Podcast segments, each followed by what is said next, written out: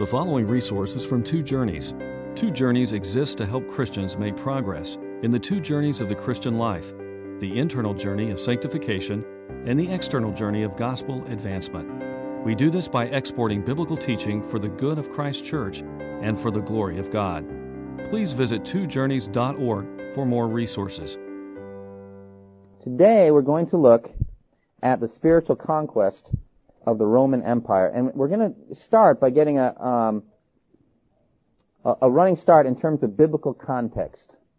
All right, we're going to look at a few verses because this battle between faith, the Christian faith, and the Roman Empire was already being joined in the, in the time of the New Testament. It was already starting. There are seeds of it already there. It's not hard to find. And I think the good place to start, if you have a Bible, is to look at John 15 and then we're going to go on from there a little bit. This is not a Bible study, but I want to see if we can just root it in the scriptures. Galatians 4, 4 says that Jesus came in the fullness of time. That means at just the right time, at the right time in history, Jesus Christ entered the world. Now we're going to see what that means tonight, somewhat. We're going to see how the Roman Empire, with its structure, with its roads, with its commerce, with its laws, with its legions, was both a help to Christianity and a hindrance. It was a good thing for the church and a hard thing or a bad thing for the church. We're going to talk about that today. But at the right time, Jesus Christ came. Now in John 15, verses 18 and 19, Jesus said this. Okay. The world hates you. Remember it hated me first. And if the world loves you, that's not a good thing. Well, guess what? The world did not love Christians. And we're going to talk about that. They had a terrible time at the hands of the Roman Empire. They were persecuted badly. It says in John 16:33, "I have told you these things so that in me you may have peace. In this world you will have what? Trouble. But take heart, I have overcome the world." Isn't that great? Now let's talk about that a little more. John 18, Jesus had a trial before Pontius Pilate. Now, what was Jesus accused of? What was the crime he was accused of before Pilate? That he was a king. What's the problem? Well, the Romans don't like kings that they don't set up. If there's a king they set up, they don't have a problem with it. He'll keep the peace and the taxes will, that'll be fine. But if there's a king that comes up from the people, now that's problems. And that was a serious charge that Jesus was a king. And Jesus deals with this in John 18:33. Pilate then went back inside the palace, summoned Jesus, and asked him, Are you the king of the Jews? Jesus said, Is that your own idea, or did others talk to me? Am I a Jew? Pilate asked. It was your people and your chief priests who handed you over to me. What is it you have done? Jesus said, now this is so important for our study tonight. My kingdom is not of this world. That is so important. If Pilate and the Romans had understood that, they would not have treated the church the way they did. My kingdom is not of this world. I am no threat to you here. I'm a threat to you on judgment day, but I'm no threat to your power here and now. My kingdom is not of this world. If it were, what's the sign that my kingdom is of this world? My servants would have fought with the sword to keep me from being handed over to you. That's the proof that Jesus' kingdom wasn't of this world. Jesus' servants don't use the sword to advance the kingdom. That's not how we do it. We do it through speaking the truth. Alright, but my kingdom is not of this world, Jesus said. If it were, my servants would fight to prevent my arrest by the Jews, but now my kingdom is from another place. You are a king then, said Pilate. Jesus said, you are right in saying that I am a king. It is for this reason I came into the world. Now I'm going to show you a little clip from one of my favorite Jesus movies, Jesus of Nazareth, uh, by Franco Zeffirelli. And in this little clip, Jesus is on trial before Pilate. Now this clip is not true to the Bible in one sense. I think Pilate was terrified of Jesus. Terrified. But it doesn't show that. But what it does show is an interesting thing. He looks over at Jesus and he, and he's, you know, he's about to let Barabbas go. Barabbas was an insurrectionist. He was a fighter against Rome. He's about to let him go. His soldiers come around and say, you can't let Barabbas go. The soldiers won't like that. Barabbas is a threat to Rome. And then Pilate looks at Jesus and says, I wonder who's the bigger threat to Rome. I'm going to talk a little bit about Paul as well. The apostle Paul in Acts chapter 9 was Ananias who went to baptize him, was told, go, place your hands on him and baptize him. He said, he is going to be my witness to the leaders of the Jews and also to the Gentiles and their kings. Now who's the king of the Gentiles? Caesar, right? The Roman emperor. Paul gets arrested. He's on trial. He appeals as a Roman citizen. He appeals to Caesar. That's his right as a Roman citizen. And the governor says, you have appealed to Caesar. To Caesar you will go. He did go to Caesar. 2 Timothy chapter 4, Paul says, I am, I'm being poured out like a drink offering, and the time has come for my departure. I'm about to what? Die. He had no question about that. He knew he was going to die.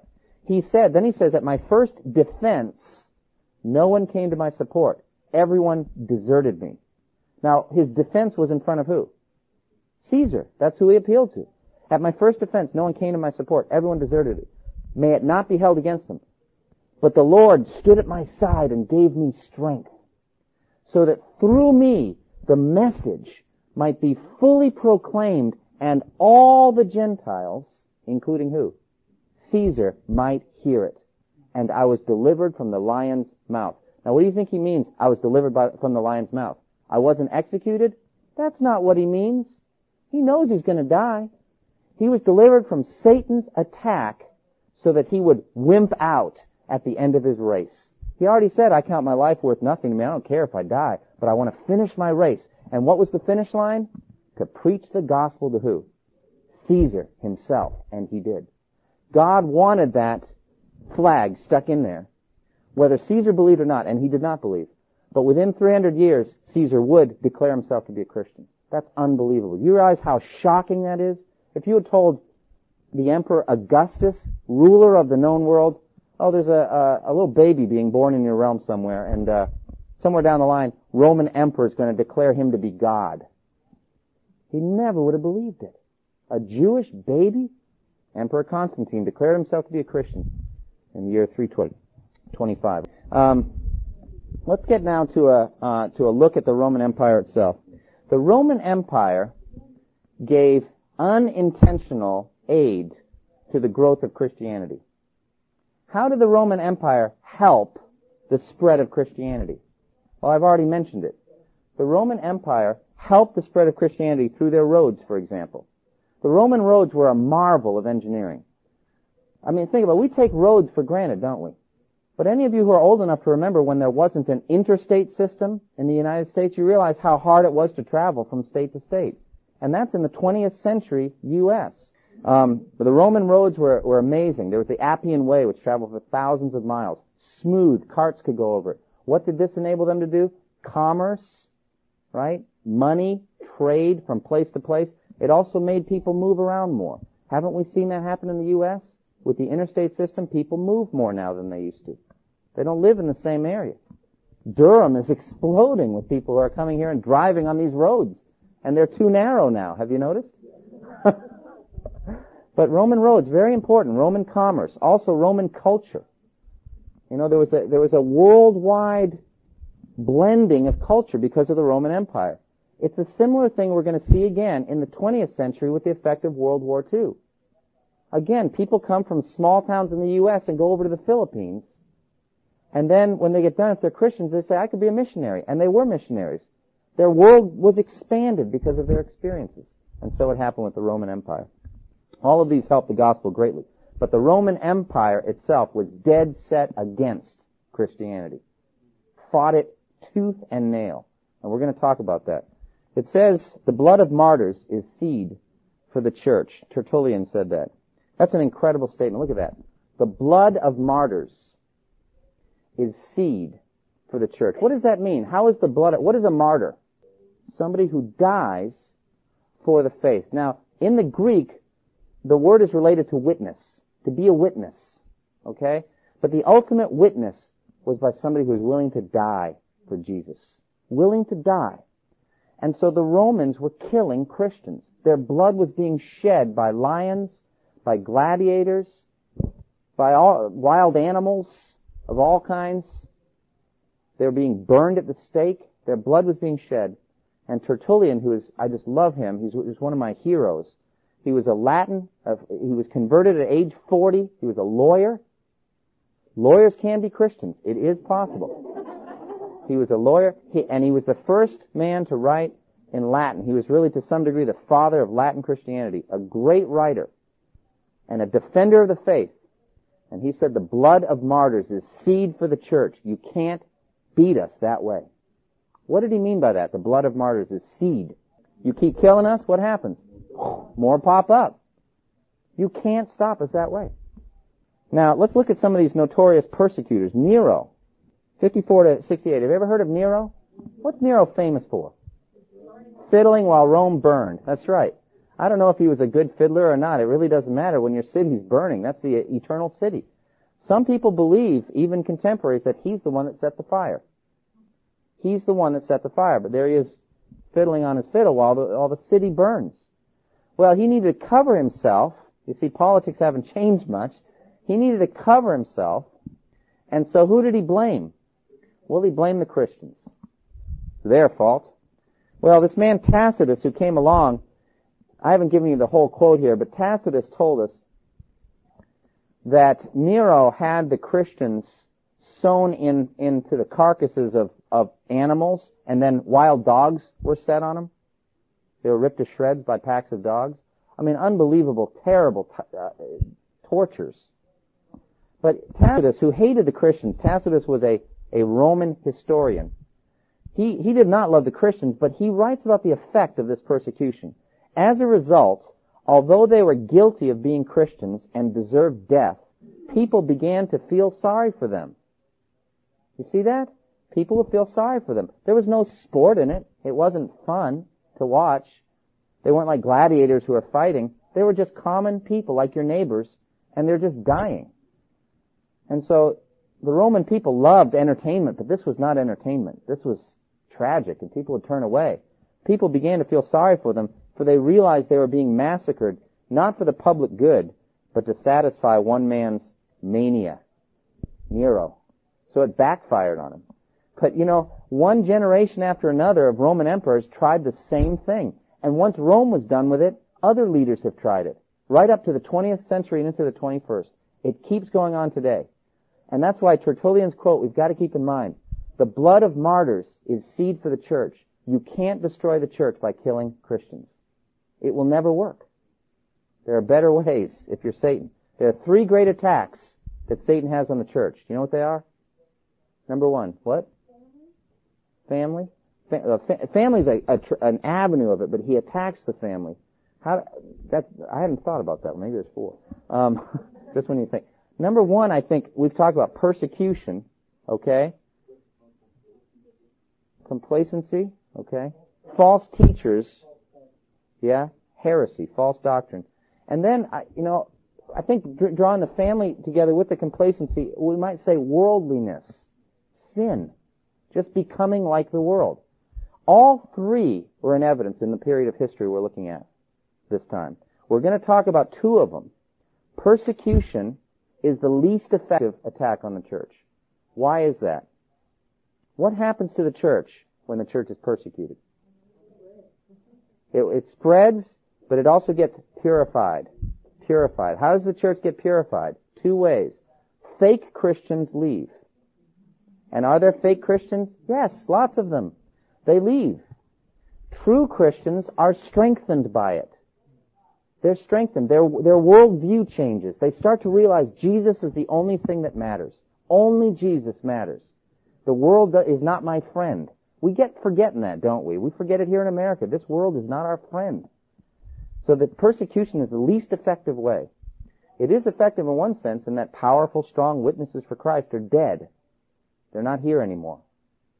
And sometimes Satan will just pay that price. He's willing to just kill them so that they can't hurt him anymore. But realize he has to ask permission first. Can't happen unless God says so. Second is false doctrine. Of the three, this is the worst.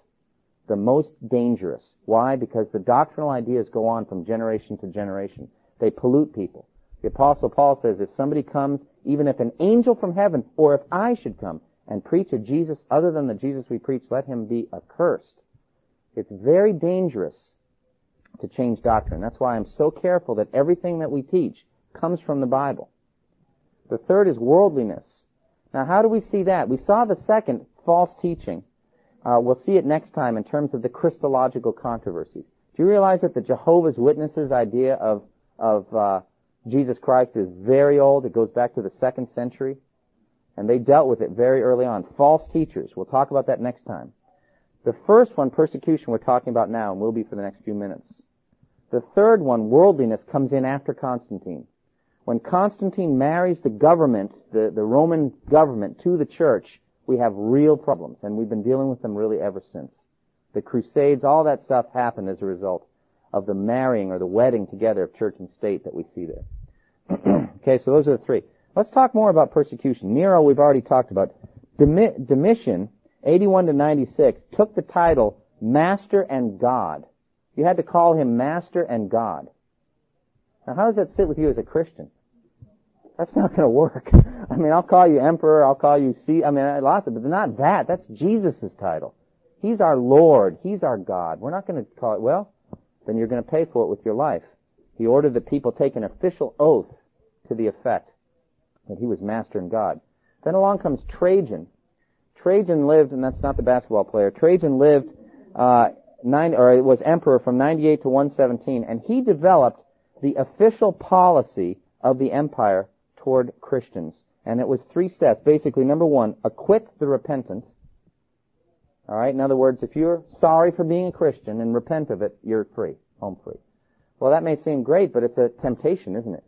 You're in prison, you're waiting for your execution, and they say all you have to do is say, I'm not a Christian. And we'll let you go home today. No questions asked. What a test that was. You just walk out the door anytime. Number two, accept no anonymous accusations. If you're going to make an accusation, you have to stand up to it. And number three, punish the obstinate with death. If they stick to it, they have to die. This was the policy for a hundred years. Now, key martyr during that time was Ignatius of Antioch. Ignatius lived around 107, and what happened with Ignatius was he was accused of being a Christian, convicted. By the way, I've asked before, and I'll ask this again, if you're accused of being a Christian, would there be enough evidence to convict you? I've heard that before, I think about it. Well, with Ignatius, there was plenty of evidence. It wasn't hard. He was a bishop uh, in that area, uh, an important man, an important spiritual leader, and so there's no question that he was a Christian. And so he was scheduled to be executed, but they wanted to do it in Rome because apparently some Roman general had won some important battle and they were going to have a week-long festivity, celebration in Rome. And part of that was going to, they were going to execute some Christians. I mean, Romans were strange people. It was a brutal time. But that's what they did for entertainment. And so Ignatius was going to be sent to Rome as one of the people to be executed. Well, again, there's not Lufthansa or anything. I mean, it took a while to get to Rome. It was a, there was a long time to, to get there. So how'd you like to be Ignatius, traveling all that way to Rome, realizing at the end of it is death? Well, he made the most of his time and he wrote seven letters that we still have today. That's how we know his story. One of the letters was meant to be sent on ahead of him to the church at Rome. Remember, there was a church at Rome. The apostle Paul wrote to them. That's where we have the book of Romans. Church at Rome. So Ignatius writes on ahead and says, please don't do anything to help me. Why? Because he wants to die. He wants to be a martyr. And there was a lot of that attitude during, in the first, second, third centuries. This is what he writes. I am afraid of your love. That's interesting. I am afraid of your love lest it should do me an injury. For it is easy for you to accomplish what you please, but it is difficult for me to attain to God. If you do not spare me under the pretense of carnal affection, for it is not my desire to act towards you as a man pleaser, but as pleasing God, even as you please him. In other words, what he's saying, and he goes on in his letter, saying, please don't do anything to rescue me. And he says later in the letter, very interesting, he says, I've gotten myself worked up to this point. I'm ready. If I don't go now, it's just going to happen four or five years down the road. I want to finish my race. I'm running the race now. I don't want to stop. I want to finish my race. And so he writes to them and asks, please don't do anything to rescue me. Then the next uh, emperor was Antoninus Pius, The key martyr there was Polycarp in Smyrna, and this is my absolute favorite martyr story. The martyrdom of Polycarp. Now Smyrna, uh, you remember Smyrna? What do you know about Smyrna? One of the churches in Revelation, Asia Minor. He was an important church leader in Smyrna. The church in Smyrna was the persecuted church, as you remember. It was the one that was being crushed, the one that was being persecuted. And Polycarp came later. This is much later now. Um, but um, this is an account from Eusebius' history of the church. Eusebius was a church historian who was a good friend of Constantine. And it was a glorious time, so he believed, for Christianity. Christianity had won. We conquered the Roman Empire. So there's a lot of triumphant, triumphalism, I guess, in Eusebius' writing, but a lot of good details and good information too. And Polycarp, the story of the martyrdom of Polycarp is one of the great stories. I'm just going to read. This is just from, this is an eyewitness account of Polycarp's death. He stepped forward and, and, and was asked by the proconsul if he really was Polycarp. This is Roman justice. They want to be sure they've got the right guy. When he said he was, the proconsul urged him to deny the charge. Respect your years, he exclaimed, adding similar appeals regularly made on such occasions. Swear by Caesar's fortune, change your attitude, and say, away with the godless. Now this is very interesting the pagans called Christians atheists. Why do they call us atheists? Because we didn't believe their gods. They had gods everywhere. They had gods here, gods there. We didn't believe in any of. You don't believe in this one? No. What about this one? No. This one over here? No. You must be atheists. You don't believe in any God. No, we do. We believe in one God. Only one? Yes, one God. So they called them atheists or the godless. Very interesting. He said, and, and this is what you had to say, away with the godless meant get rid of the Christians. That was their slogan. Get rid of them. Away with the godless. So he says, swear by Caesar and change your attitude. Say, away with the godless. But Polycarp, with his face set, looked up at the crowd in the stadium and waved his hand at them and said, away with the godless.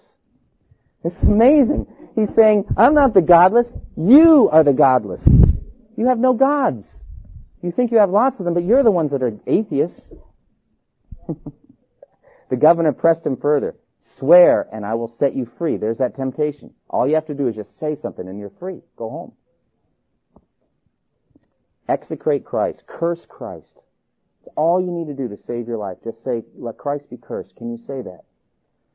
And Polycarp said, for 86 years I've been his servant and he's never done me wrong. How can I blaspheme my king who saved me? I can't do it. 86 year old man. I have wild beasts, said the proconsul. I shall throw you to them if you don't change your attitude. Call them, replied the old man. We cannot change our attitude if it means a change from better to worse. But it is a splendid thing to change from cruelty to justice. Who's he talking to there? Well, to the governor who's judging him. If you make light of the beast, retorted the governor, I'll have you destroyed by fire unless you change your attitude.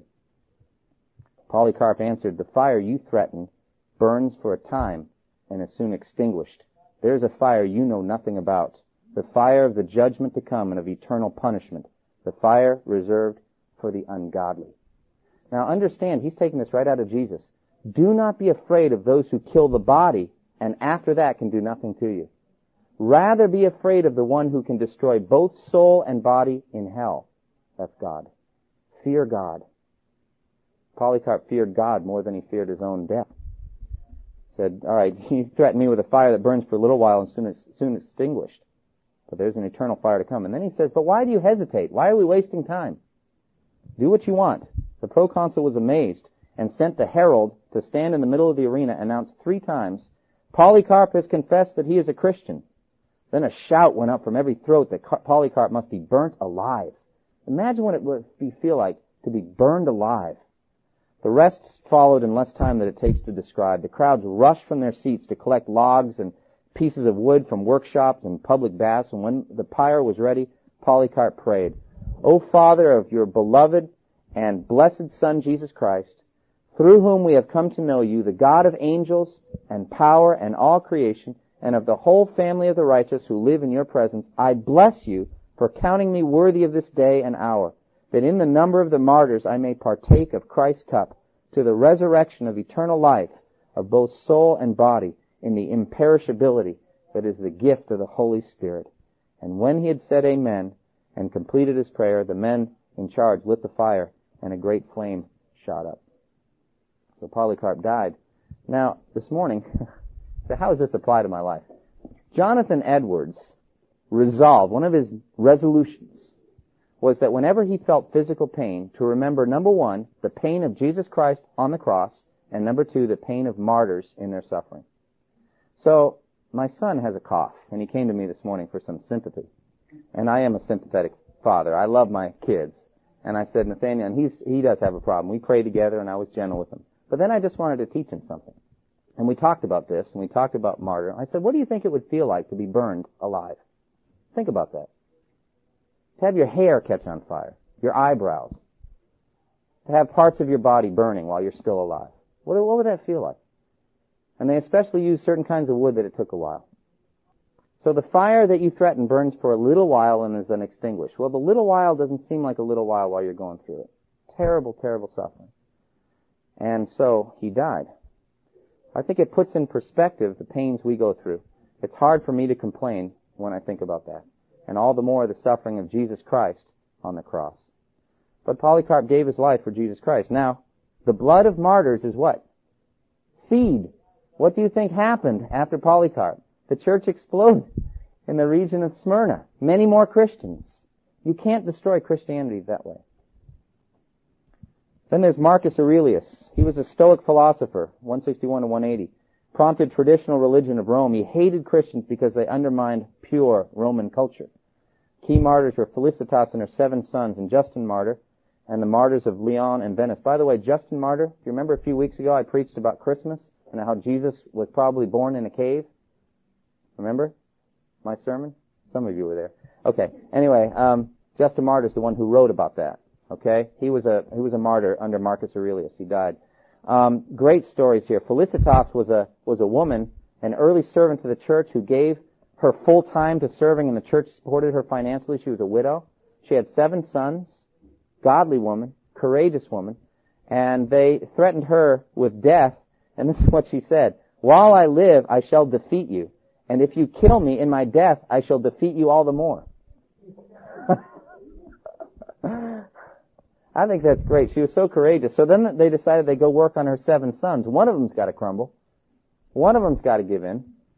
Not one of them did. All seven of them laid down their lives for Jesus Christ. They were hoping to use one of the sons to get to her because she was such a high profile person. And all seven of them uh, were willing to die rather than do that. Then there are these martyrs of Lyon and Venice in, in uh, or Vienne in uh, what's modern France. Um, terrible story. Basically, the, the Christians were forbidden to go into public places. You weren't allowed to go buy and sell and all these kind of things. Talk about the mark of the beast. They weren't allowed to do those things. And after a while, they had to come out and buy things, and so a mob surrounded them and started pelting them with dirt and rocks and all this. So finally, they were arrested, this group that was out there, and brought before the governor. They tried to persuade them. By the way, once they were arrested, a number of the people gave up being Christians. They pulled away. They were afraid. They did not want to die, of course. So it had a kind of a separating effect. This one man named Sanctus, his name was Sanctus, which means holy in Latin. I don't know if that was a nickname. Um, but at any rate, he, um, he refused to give in, and all he said, you talk about name, rank, and serial number, all he said over and over is, I am a Christian. I am a Christian. That's all he would say. And the more he said it, the more enraged the persecutors got. Uh, but as he's saying that, some of the people who were kind of falling away and getting afraid, they gained courage and they came back with the group and uh, all of them were executed for Christ. But just uh, this is yeah, that's a that, that was about 200 years before that. Uh, Cleopatra and all that was around the time of Julius Caesar, Mark Antony, all that. That's before Christ. It's a different one. Marcus Aurelius was actually a pretty good uh, emperor. I mean, uh, just as emperors go, but in terms of a persecutor, he was one. Uh, Septimus Severus uh, required all to worship Sol Invictus, the sun god, and in 202 he made conversion a capital crime. And that's true in some countries today. There's some countries where if you convert to Christianity, you'll be executed. A lot of Muslim countries are that way. Key martyrs here are Origen's father. Now Origen, we're going to find out more. He's an amazing man, one of the most brilliant men in the history of the church. Um, we'll, we'll, talk about him. He had a, a, an amazing approach to the interpretation of Scripture, which I do not believe at all. But I, am going to share it with you. He's a brilliant man. Um, his father was getting hauled off to be a martyr. He was going to be killed. And he's a young boy at the time. And so he goes running and he wants to, he wants to join his father. He wants to die with his father. His mother hides his clothes. So he's buck naked, basically. Embarrassing moments in church history. But he would not run out into the city square naked, and so his mother saved his life. It's not your time yet, not yet. he never did give his life as a martyr, but his father did that day, uh, unfortunately. Perpetua and Felicitas, um, and, and also three men, Saturninus, Revocatus, and Secundulus were uh, martyred at this time as well in Carthage. Carthage was in North Africa, I think in modern Libya. Um, it was early, very early, a hotbed of Christianity. It was kind of like the Bible Belt of the third, fourth, and fifth century. That was that's where Augustine w- lived, North Africa. Very strong Christian area. You know what destroyed it, by the way? You know what swept through and destroyed it? Islam.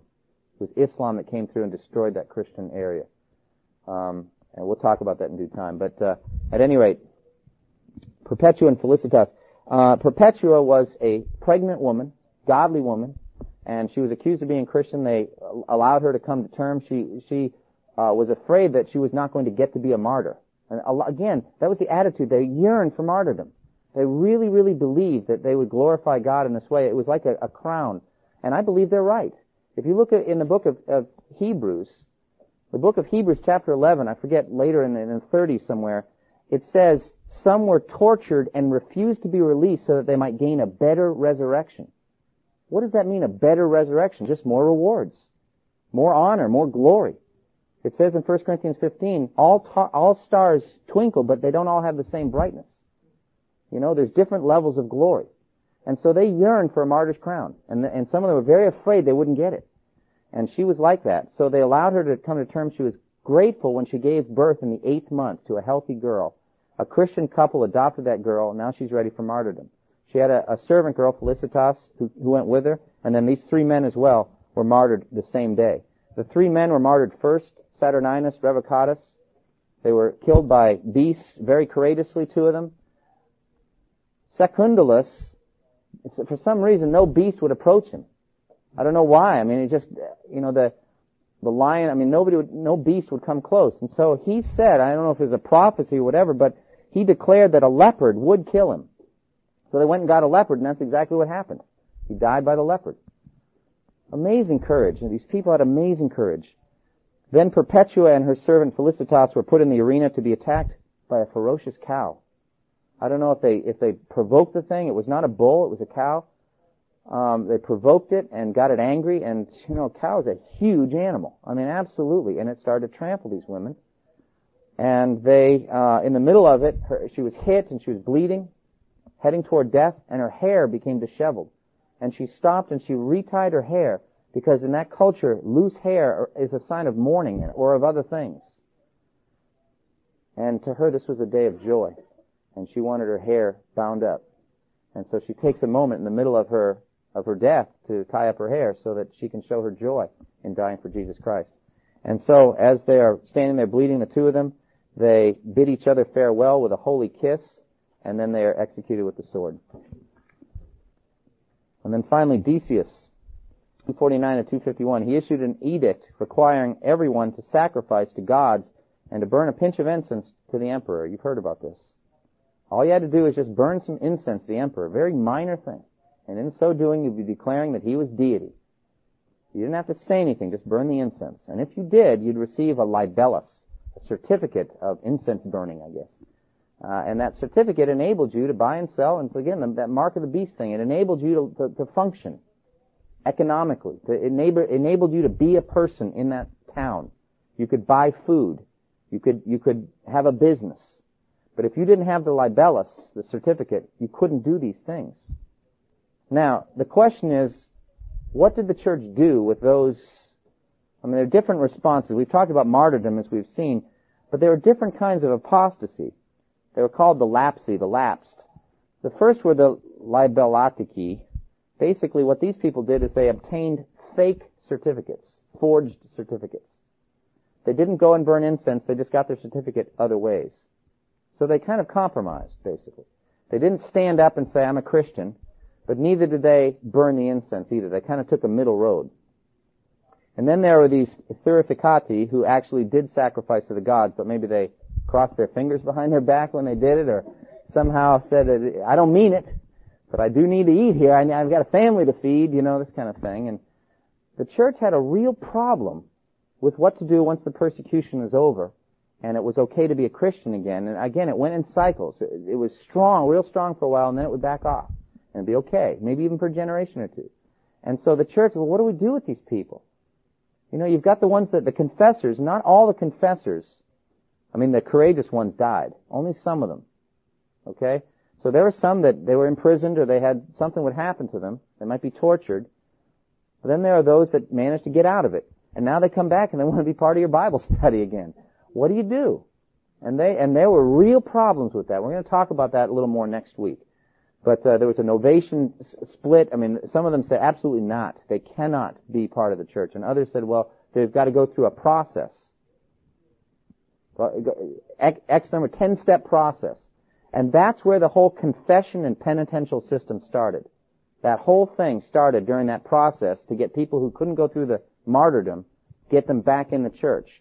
And eventually it's what was overturned in the Reformation. You know? Certain amount of prayers or whatever. Penance. Yeah, they had to do penance. They had to, they had to find ways to prove that they'd repented. And so that's where that whole system started. And then there were those who committed treason. The traditores. They handed over scripture to the authorities, or they handed over. Realize how valuable the scripture was back then. Do you understand that? The, the printing press didn't exist. You know that five hours ago this didn't exist? I mean, this is amazing what we can do these days. You sit down at a computer and you use some product from Microsoft probably and you type and you get out this thing and then you go to a Xerox machine, right? And you push buttons and out this comes. Ready-made, staple, two-sided. It's unbelievable what you can do these days if you know what you're doing. All right, which I don't. I always, they were white at first, and Jason came and helped me, and they became the color I wanted. We have four drawers, and never mind, I don't want to waste time with that. But back then, they had only one copy of the Bible, the Scriptures. And realize also during that time the New Testament was being put together. It had already been written, but the canon was being formed. That was the time when the church was identifying the 27 books of the New Testament. And so that scripture was absolutely precious. And these traders would hand it over to the authorities. Gone. And now you don't have the scripture. I, I tell you, the ones that took the time to memorize scripture, they were glad they did it. They were glad they did it. You should memorize scripture too. That's another talk for another day. All right. Then another response was apologetics. This is the defense of the faith. People who courageously defended Christianity. They answered the critics. Okay, because people were saying things about Christianity, things that weren't true. And these people stepped up and answered them intelligently. Christianity is a thinking religion. It's not a philosophy, but you have to use your mind. And so they were willing to. Now, now what are some of the ideas, false ideas? Well, we have, every December, we have the love feast, right? The love feast. And the love feast has a, has a deep tradition. It's not even, it's, Moravians were not the first that came up with it. It's long before that. The love feasts were really worship times and times of celebrating the Lord's Supper. It was times when the community would come together and share things with each other and express Christian love to one another. Well, how do you think the pagan world thought of love feasts? What do you think went through their minds? Perverted, yeah. Remember what the scripture says, to the pure, all things are pure. But to those who are corrupted and do not believe, nothing is pure. Titus chapter 1. So what are their corrupted little minds thinking goes on at Christian love feast? It's like a wild orgy, basically. And since Christians called each other brother or sister, it's incestuous to boot. I mean, and, and then they have this communion in which they are, well, I don't know, I can't know how to say it. They're cannibals. They eat flesh and drink blood. Well, what is this? It's the body, it's the, the communion. The bread signifies the body of Jesus. The wine signifies his blood. They did not understand Christianity. Somebody's got to answer these things. Then there was just the, the general view of Christians that they're a bunch of lower class ignoramuses. And a lot of them were at the lowest level of society. A lot of them were slaves. A lot of them were poor people. They had to answer. Now, Justin Martyr was one of them that answered. He taught that Christianity is true philosophy. the logos, the, the, the word that inspires reason. That's the Greek word for word. In the beginning was the word, remember? And the word became, and the word was with God and the word was God. That word inspires reason. It became incarnate in Christ. He also wrote in something called Dialogue with Trypho the Jew. Very important, second century writing. Basically, he defends Christianity as the fulfillment, the completion of Judaism. It surpasses Judaism. And he did all the work I've been doing for the last year and showing you guys Old Testament scriptures in the Psalms, you know all that, Isaiah. He, a lot of it's there. Psalm 22. I quoted, I quoted Justin Martyr in my sermon on Psalm 22. Dialogue with Trypho the Jew. Get the tape, it's in there. Tertullian lived 155 to 222. I've already mentioned him. He was the lawyer. He lived in, in North Africa, in Carthage. He went to Rome and got converted in Rome at age 40. Do You realize how rare it is to get converted at age 40. Very unusual. He then took that legal mind and came back and started to attack the persecution of Christians legally. He was like the Christian Legal Defense Fund. I mean, he was that guy. He was the one that defended Christianity. Uh, he, he attacked Trajan's policy. Remember what Trajan's policy was? Alright, we're not going to investigate to find Christians, but if they become obvious to us, we're going to tell them to repent. If they're willing to repent, that's fine, but if not, if they're obstinate, we'll kill them. He said, if you're not going to investigate them, then how can you call them criminals? And if you are, then investigate. One or the other. You can't have it both ways. Either they are or they are not criminals. He was very sharp legally. He also defended, he wrote his apology on 197, he refuted false understandings of Christian belief and practice. He ridiculed the moral and legal absurdities by which pagans justified persecuting Christians. And what is his famous quote? You should all be able to say it by now. The blood of martyrs is what? seed for the church. Oh, that's so important. Some of you in this room may be martyrs for Jesus Christ. I have no idea, but some of you may. And he also said an important thing. What does Athens have to do with Jerusalem? You know what Athens was? Athens was the center. Hi, fine. Athens was the center of Greek what? Philosophy. What is Jerusalem? The center of biblical religion. And what is he saying? What does Athens have to do with Jerusalem? What does pagan philosophy have to do with true Christianity? Very important question that would come to not haunt us, but we have to deal with it for the next 1500 years. The relationship between human philosophy and religion. Plato, Aristotle, all those guys, and how it would fit together with Christianity. We'll get to that, God willing. Final page. The final step. Christianity was a tolerated religion. They fought this battle for a long, long time. But what, what kept happening? They kept shedding the blood of martyrs. They kept shedding the blood of martyrs. What kept happening? More Christians.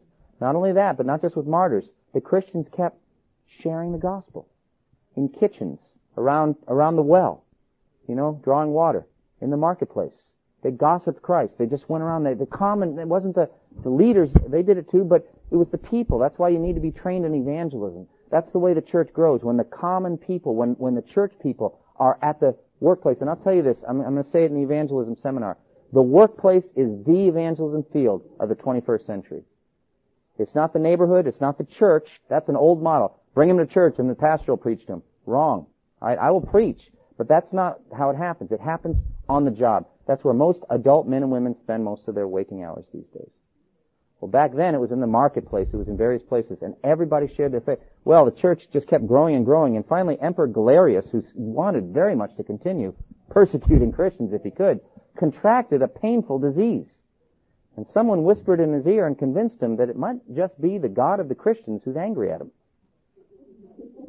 for all that he's been doing. And so he grudgingly decides to change his policy in 311 and writes this, this edict. Therefore, moved by our mercy to be benevolent towards all, it had seemed just to extend to them our pardon and allow them to be Christians once again, and once again to gather in their assemblies as long as they do not interfere with public order. In return for our tolerance, Christians will be required to pray to their God for us. he wants to be healed.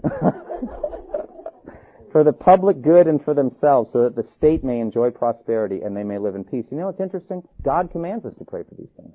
Isn't that interesting? And the Christians, true Christians, were praying for these things already.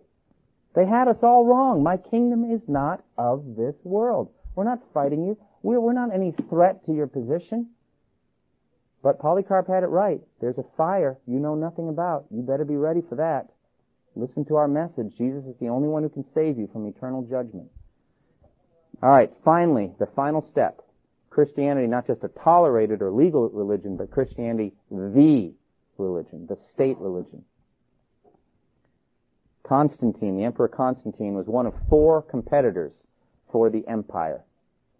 One of four in the running. Well, he ended up winning. Now, before he had a vision, he was right before an important battle. He had been following Sol Invictus, the invincible sun god. That's who he believed in. But he also knew about the God of the Christians, and he stated that he had a vision the night before this climactic battle with, with Maxentius at the at Milvian Bridge. He had a vision, and in the vision, God told him to put the Christian symbol, the Chi Rho symbol, on the shields of all his soldiers. And if he did, they would win the battle. And so he did. And it said, it was said in, in hoc signo vinces, in this sign you will conquer. He believed it. And so he became a Christian. Now, did he really become a Christian? It's debatable.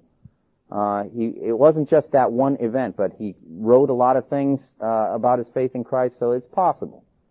But at least this much is true. At that point, the church and the state were wedded together and it became official with an edict of Milan. From then on, uh, Christianity was tolerated, but within by 383, it became the official state religion of the Roman Empire.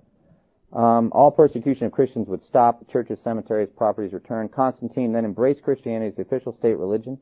He founded a new city in the east as the capital of the empire, Constantinople. He made incredible impact on future history of the Western Church. We'll be dealing with Con- uh, Constantine for the next thousand years um, in in our church history study here. He developed an official theology, kind of like you had to believe these things or you were not a Christian. That's very, it has significant impact on the way things were done. Emperor's declared faith caused thousands to flock into the church who were not really Christians. And that has a big effect as well. Alright, all of a sudden the church is mixed. You know? We as Baptists believe in a believer church. To be part of us, you have to give evidence of having been born again through faith in Christ. But most churches, most Protestant churches even, certainly Catholic Church, that's not the way. You don't have to give evidence of anything. That's where infant baptism comes from, that whole idea. You're born into it. It's a societal thing. We'll talk more about that. Some responded by withdrawing and fleeing to the desert as monks, following a pattern of fasting, meditation, renunciation of the world. It's a way of dying to the world. And monasteries will, will be big. We'll talk about that later. Martyrdom is no longer possible, so they're going to do it this way. And others began working in earnest on theological writings. And Christian worship was affected by immense churches which the new wealth enabled them to build. So we've come a long way, haven't we, in just 300 years. Crystal Cathedral and all that, it still goes on today. It's called the edifice complex. You know, if you build it, they will come. All right, why don't we close in prayer? We've gone a whirlwind tour of 300 years. Let's close in prayer and uh, meet again next week, God willing. Thank you for listening to this resource from twojourneys.org. Feel free to use and share this content to spread the knowledge of God and build His kingdom. Only we ask that you do so for non commercial purposes and in accordance with the copyright policy found at twojourneys.org. Two Journeys exists to help Christians make progress in the two journeys of the Christian life the internal journey of sanctification and the external journey of gospel advancement. We do this by exporting biblical teaching for the good of Christ's church and for the glory of God.